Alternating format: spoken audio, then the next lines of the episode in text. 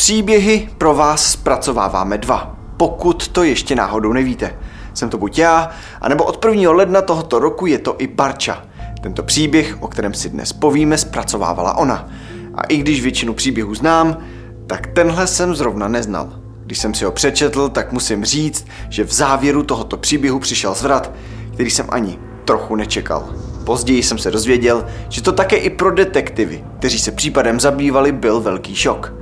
Jestli tedy příběh neznáš, tak bedlivě poslouchej a dej sám vědět do komentáře, jestli tě závěr překvapil, stejně tak jako mě. Zároveň bych vás chtěl upozornit, že se v této epizodě budeme bavit o zločinu na dítěti.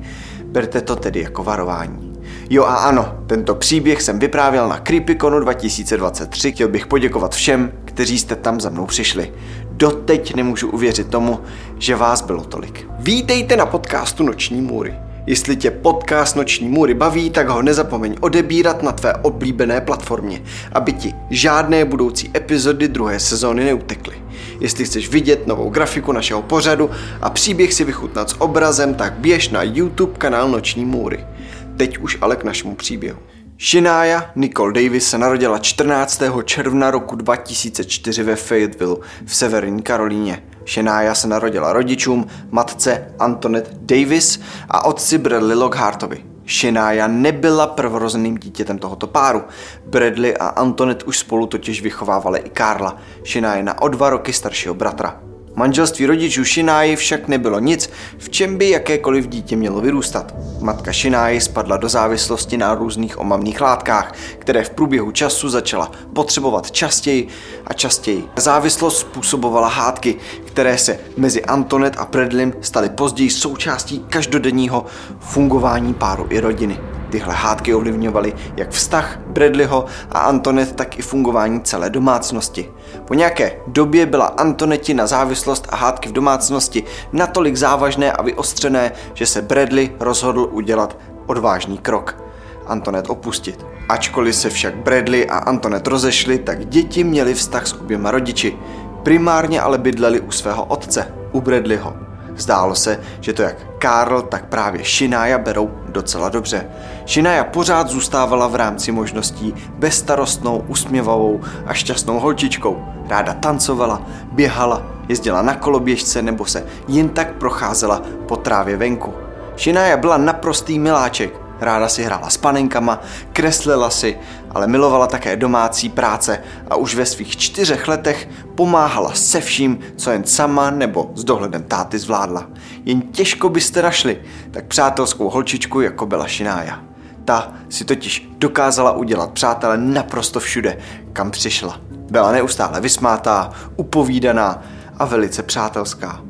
Bradley své děti naprosto miloval. Shinája byla Bradlovým sluníčkem, každé ráno ji vodil do školky a ze školky. Snažil se, aby měla vše, co jí na očích vidí. Bradley roli otce zvládal skvěle. Měl za zády svou sestru Kerry Lockhart Davis, která mu pomáhala s výchovou obou dětí, aby na vše nebyl úplně sám. V roce 2009, když bylo Shináji pět let a stále chodila do školky, se však začala zase více ozývat a zajímat o výchovu svých dětí Antonet. Antonet tou dobou začala bydlet se svou sestrou Brendou a jejím přítelem Jeroyem v takzvaném Mobilheimu v Sleepy Hollow Trailer Parku. Mobilheim je obytné vozidlo, které je určeno pro trávení volného času. Takovéhle vozidlo nesplňuje požadavky na konstrukci a provoz silničních vozidel a dle příslušné normy je určeno pro dočasné nebo sezónní ubytování jednoho či více lidí. Antonet přišla za Bradleym a zeptala se ho, zda může být zase matkou svých dětí. Bradley se nikdy nesnažil Antonet odebrat děti či jakkoliv stěžovat její už tak komplikovanou situaci. Snažil se, aby jejich děti měly ze života vše, co mít mohly. To znamenalo i jejich mámu. Bradley si s Antonet promluvil, zjistil její situaci a uvědomil si, že jeho bývalá žena a matka jeho dětí si evidentně pomohla. Antonet už nebojovala se závislostí, byla na tom finančně mnohem lépe a vůbec se zdálo, že se o sebe mnohem více a lépe stará. Bradley cítil, že zájem Antonet o to být znovu matkou je upřímný a opravdový. Rozhodl se proto jí dát šanci. Kerry, sestra Bradleyho, se mu však snažila tohle rozhodnutí vymluvit. Nikdy si s Antonet příliš nerozuměla a vždy měla pocit, že Antonet na děti tak trochu kašle. Snažila se svému bratrovi říct, ať za žádnou cenu děti Antonet nevrací. Bradley měl však svou hlavu. To on byl otcem dětí a on tušil, jak moc jeho děti potřebují svou matku. Proto si stále trval na tom, že Antonet by rozhodně měla zastávat důležitou roli v životě svých dětí. V září onoho roku, roku 2009, se tak pětiletá Shinája a sedmiletý Karl přestěhovali zpátky ke své matce. Nebylo to natrvalo, děti cestovali mezi domy svých rodičů a tak nějak si hledali své místo, zatímco se oba rodiče snažili, aby byly obě děti šťastné. Bradley se snažil Antonet věřit a chtěl doufat v to, že jeho bývalá žena má svůj život i výchovu dětí pod kontrolou. Avšak jen o dva měsíce později, 10. listopadu roku 2009 se v 6.52 rozezněla jedna z příchozích linek tísňové linky 911. Volala Antonet a jedna z prvních věd, kterou řekla byla Šinája se ztratila. Dispečerka na lince pokládala Antonet jednu otázku za druhou, zatímco naprosto rozrušená a zarmoucená Antonet jednu otázku za druhou zodpovídala. Říkala ženě na druhé straně, že Šinája měla oblečenou pouze noční košilku a spodní prádlo, že nezmizely její boty, bunda ani nic. Dispečerka se Antonet zeptala, zda byly otevřeny přední dveře, nebo zda bylo zamčeno. Uplakaná Antonet odpovídala, že všechny dveře i okna byly zavřené a dokonce i zamčené, ale že malá Šinája věděla, jak si odemknout. Dispečerka položila Antonet otázku ohledně toho, kdy svou dceru naposledy viděla. Antonet s pláčem odpovídala, že kolem půl šesté ráno té noci. Dispečerka se zaraženě zeptala, zda pátá, půl šestá hodina ráno je čas, kdy Antonet ukládá svou dceru do postele. Antonet odpověděla, že ne, že Šinája ležela v posteli už mnohem dřív, ale kolem půl šesté ráno se vzbudila a Antonet ji uložila zpátky do postele. Pak si sama šla nejspíš lehnout a když se ráno vzbudila, tak tam její dcera už nebyla. Okamžitě se rozjelo pátrání a jedna z policejních hlídek dorazila i k domu Antonet a její sestry Brandy. To, co tam policii čekalo, nebyly úplně podmínky k životu dítěte. Antonet bydlela se svými dvěma dětmi v jedné ze dvou ložnic, které se v karavanu Mopelheimu nacházely. Ve druhé zadní ložnici žila Antonetina sestra Brenda spolu s jejím přítelem Jeroem Smithem a jejich dětmi. Celý prostor působil poněkud malé a stísněně pro tolik lidí. Avšak to nebylo to, co by policii v tu chvíli zajímalo. To, co policii zajímalo, bylo, co se stalo se Šinájou. Na místo byli povoláni psy a zatímco policisté se psy prohledávali okolí, tak policistka Elizabeth Kulverová okamžitě upozornila na vstupní schůdky a zábradlí u verandy, kde našla jakousi látku rozprostřenou všude. Tahle látka byla později označena a potvrzena jako lidské výkaly. To, co na nich Elizabeth Kulverovou zaujmulo nejvíc, krom jejich výskytu přímo u vchodu do domu, bylo, že měla tahle látka výkaly hladkou texturu, jako by někdo něčím polil. Což Kulverovou zarazilo, jelikož hned po svém příjezdu spozorovala Antonet s hrncem v ruce. Hned vedle přívěsu v kontejneru našli policisté dětskou dečku, u které Roy potvrdil, že ji dřív viděl pohozenou v přívěsu, takže mohla patřit ztracené šináji. Deka, stejně jako schody u verandy, byla také pokryta výkaly. Policisté ji i hned zabavili jako důkazní materiál, zatímco část policistů stále prohledávala okolí, jak se psy, tak bez nich, tak se další vyšetřovatelé rozhodli vrhnout se na výslechy. Bylo potřeba totiž vyslechnout Antonet, Brendu, Jeroje, ale i malého sedmiletého Karla. Sedmiletý Karl se u rozhovoru s policisty choval zvláštně. Zdálo se, že nedokáže odpovědět na žádnou otázku, aniž by se před svou odpovědí nejdřív nepodíval na Brendu. Zdálo se, jako by ten malý chlapec čekal schválení jeho slov. To přišlo policistům podezřelé a tak se z chlapce snažili dostat cokoliv, co to jen šlo. Karl policii řekl, že malou šináju naposledy viděl večer, než šli spát a pak už, že si nic nepamatuje.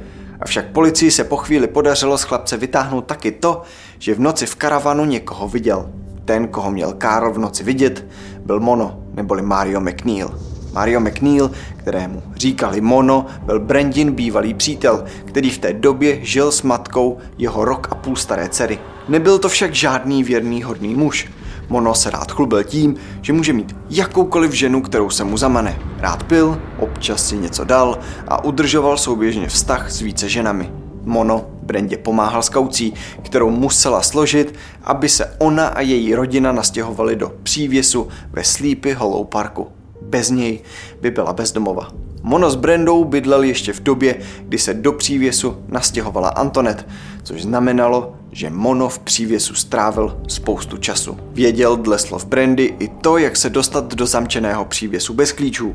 Místo, kde se měl Mono v době zmizení Shinai nacházet, se nacházelo pouhých sedm minut cesty od Sleepy Hollow Parku. Byla to ulice Washington Drive ve Fayetteville. Tohle byla zajímavá informace, které se policie hodlala chytit. Snažili se proto z Karla dostat víc, avšak chlapec mlčel. Policisté se proto obrátili na tetu a matku chlapce, aby jeho příběh potvrdili či vyvrátili, ale ty celému výslechu nevěnovali moc pozornosti. Obě byly příliš zabrané odepisování na mobilu.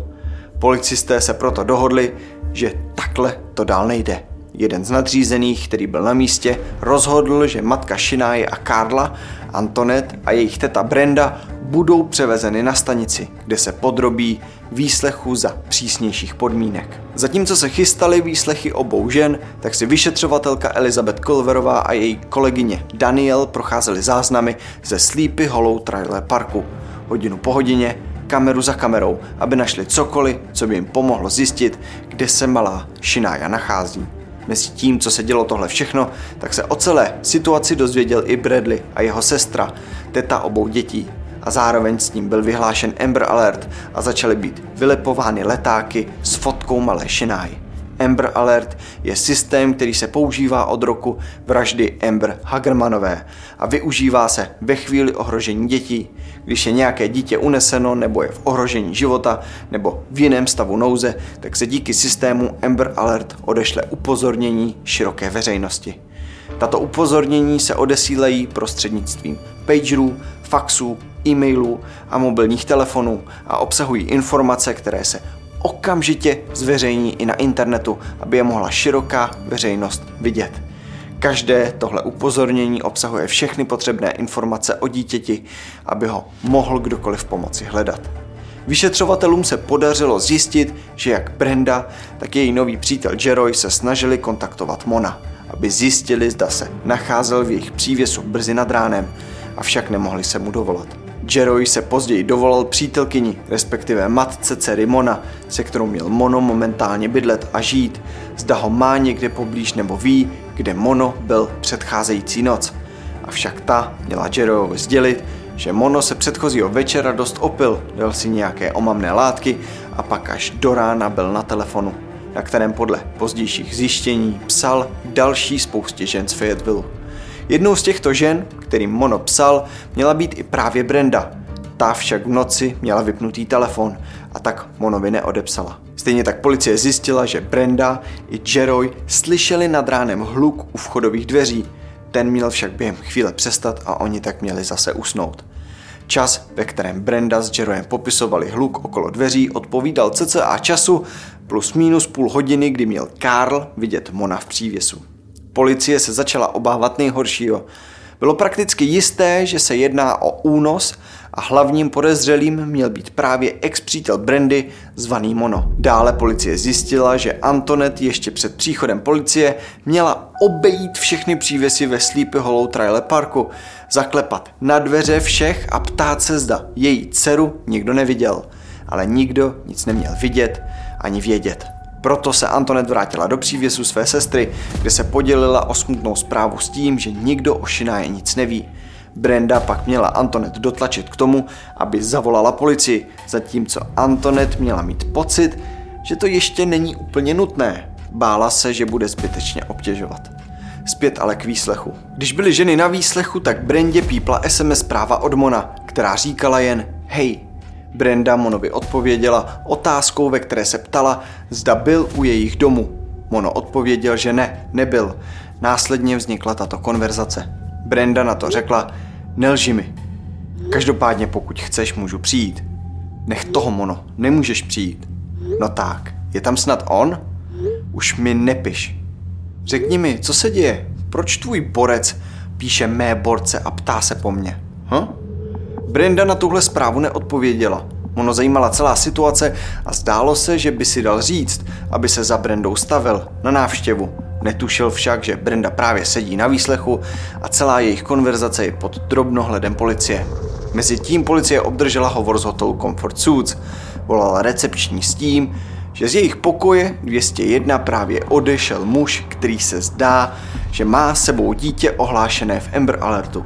Na místo se okamžitě rozjela FBI v čele s detektivem Frankem Brostromem, který měl na starosti analýzu telefonních hovorů.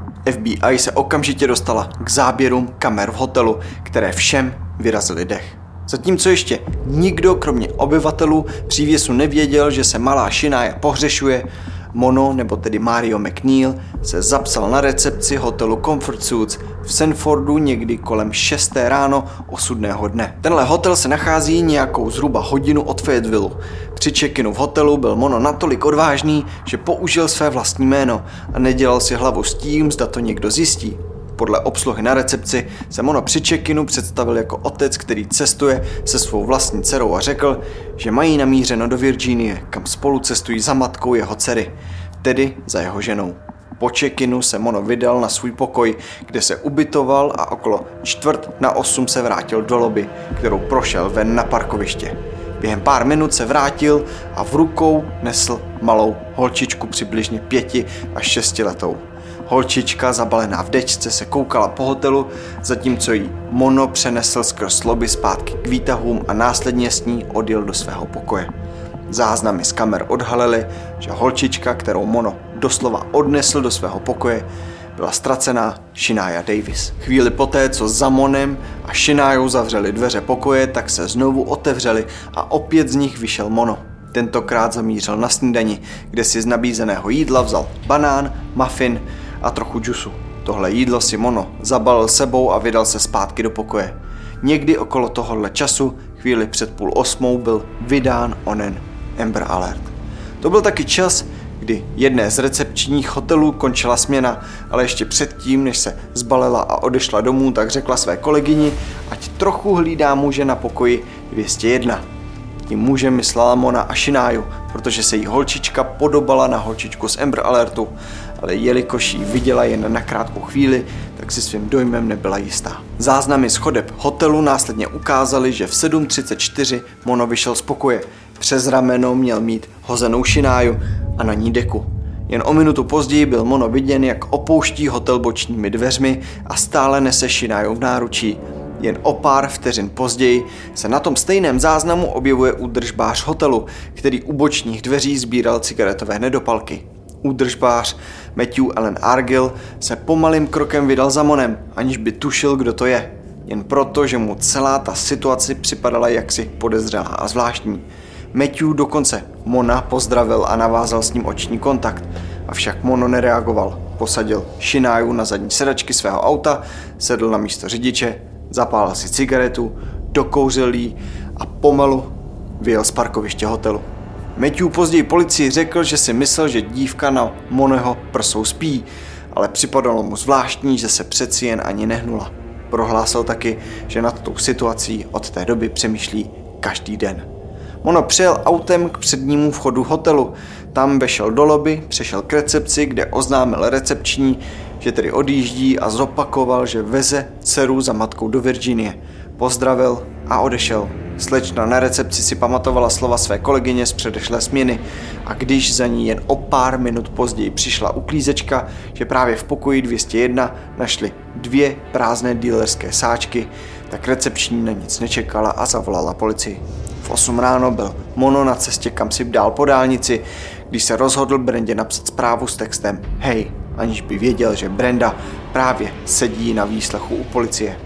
Spolu s tímhle okamžikem se ozval na tisňové lince onen hovor, který podnikla recepční hotelu. V průběhu dne pak Brenda na výslechu potvrdila, že i jí se Karl svěřil s tím, že viděl Mona v přívěsu a že právě proto ona a její nový přítel kontaktovali ženu Mona.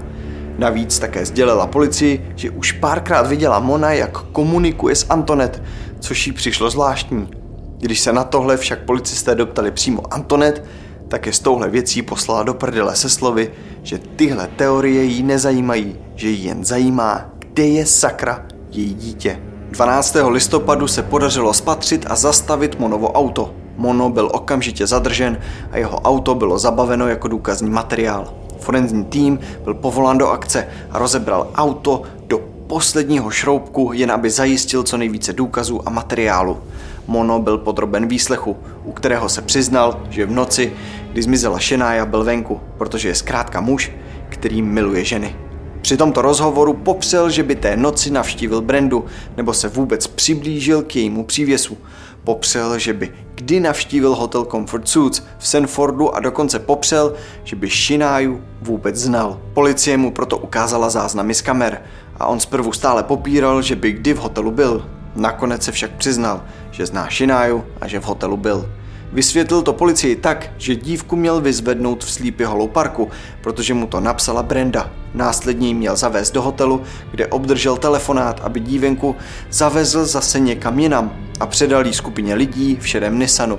Řekl, že jen dokončil to, co po něm chtěla Brenda, další lidé a že víc s tím nemá nic společného. Avšak právě FBI agent Frank Brostrom dokázal tuto výmluvu vyvrátit, jelikož nebyla nalezena žádná SMS od Brandy, která by žádala Mona o to, aby vyzvedl Shináju u ní doma. Mono byl proto zadržen a obviněn z vraždy pětileté Shináji. Stále však nebylo známo, co se s maličkou doopravdy stalo. Policisté proto začali tlačit na Antonet, ať řekne pravdu. Tušili, že ví mnohem víc, než na výsleších říká. A tak na ní tlačili a tlačili, dokud se Antonet nepřiznala k něčemu, co doteď obrací žaludek celému světu. Antonet policistům přiznala, že Shinája nikdy nebyla unesena. Antonet policistům přiznala, že svou dceru dobrovolně předala Monovi proto, aby pokryla dluh, který u něj měla. Antonet dlužila Monovi 200 dolarů a jelikož neměla na splacení dluhu, navrhla Monemu, že si může vzít její pětiletou dceru na jednu noc. Antonet se snažila policistům tvrdit, že se ještě té noci snažila Mona zastavit a dceru si vzít zpět. Avšak žádný z policistů Antonet nevěřil. Podle vyšetřování výkaly před vstupem do přívěsu naznačovali spíš to, že Shinája musela být napadena ještě před opuštěním přívěsu a proto se před vchodem do přívěsu neudržela. Antonet byla obviněna z obchodování s lidmi, z únosu, ze spiknutí, ze sexuálního otroctví a z vraždy druhého stupně. 16. listopadu roku 2009 bylo objeveno Šenájeno tělo díky nejspíš anonymnímu typu policii. Není úplně anonymní, ví se, že to nejspíš byl obhájce Mona, který to policii prozradil, ale vzhledem k tomu, že je to porušení právní mlčenlivosti a bylo by to nezákonné, tak se hlásí, že to byl anonymní typ a díky pátrací skupině Sepsy se tělo pětileté Shináji objevilo pod velkou kládou poblíž křižovatky Highway 87 a Walker Road. Shinája byla pohozena ve stinném místě mezi odpadky a větvemi. Soud se táhl několik týdnů, byl k němu samozřejmě předvolán i otec Shináji Bradley, který u soudu pronesl větu, která zasáhla všechny. Řekl, ty tři, čtyři měsíce, které utekly od smrti mé dcery, ani o malinko nesnížily bolest, kterou v sobě cítím. Vzal si mi vše, co jsem kdy měl. Ty byl to poslední, na co má dcera koukala před tím, než zemřela. Ačkoliv se Mono snažil tvářit naprosto nezaujatě a jako by se ho celá věc snad ani netýkala, snažil se být středem pozornosti. Většinu času měl úsměv na rtech a zdálo se, jako by mu nic nevadilo.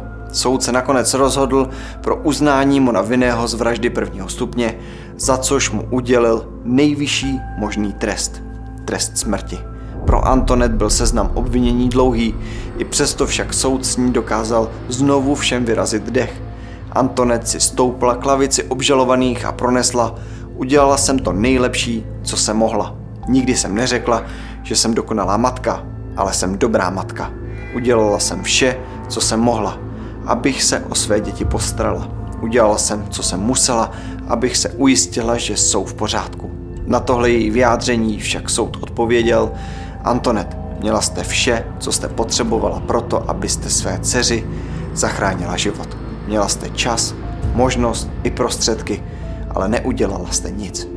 Nejste dobrá matka. Tohle se nemuselo stát. Poté požádal ochranku, aby Antonet odvedli pryč. V červenci 2011 byla Antonet odsouzena k 17 letům vězení s podmínkou, že se bude muset zaregistrovat jako sexuální delikvent, jakmile bude propuštěna. Tak co? Překvapil vás závěr tohoto příběhu, nebo jste od začátku nevěřili matce Šináji, Antonet? Co za pocity jste pocitovali posloucháním tohoto příběhu? Dejte vědět do komentáře.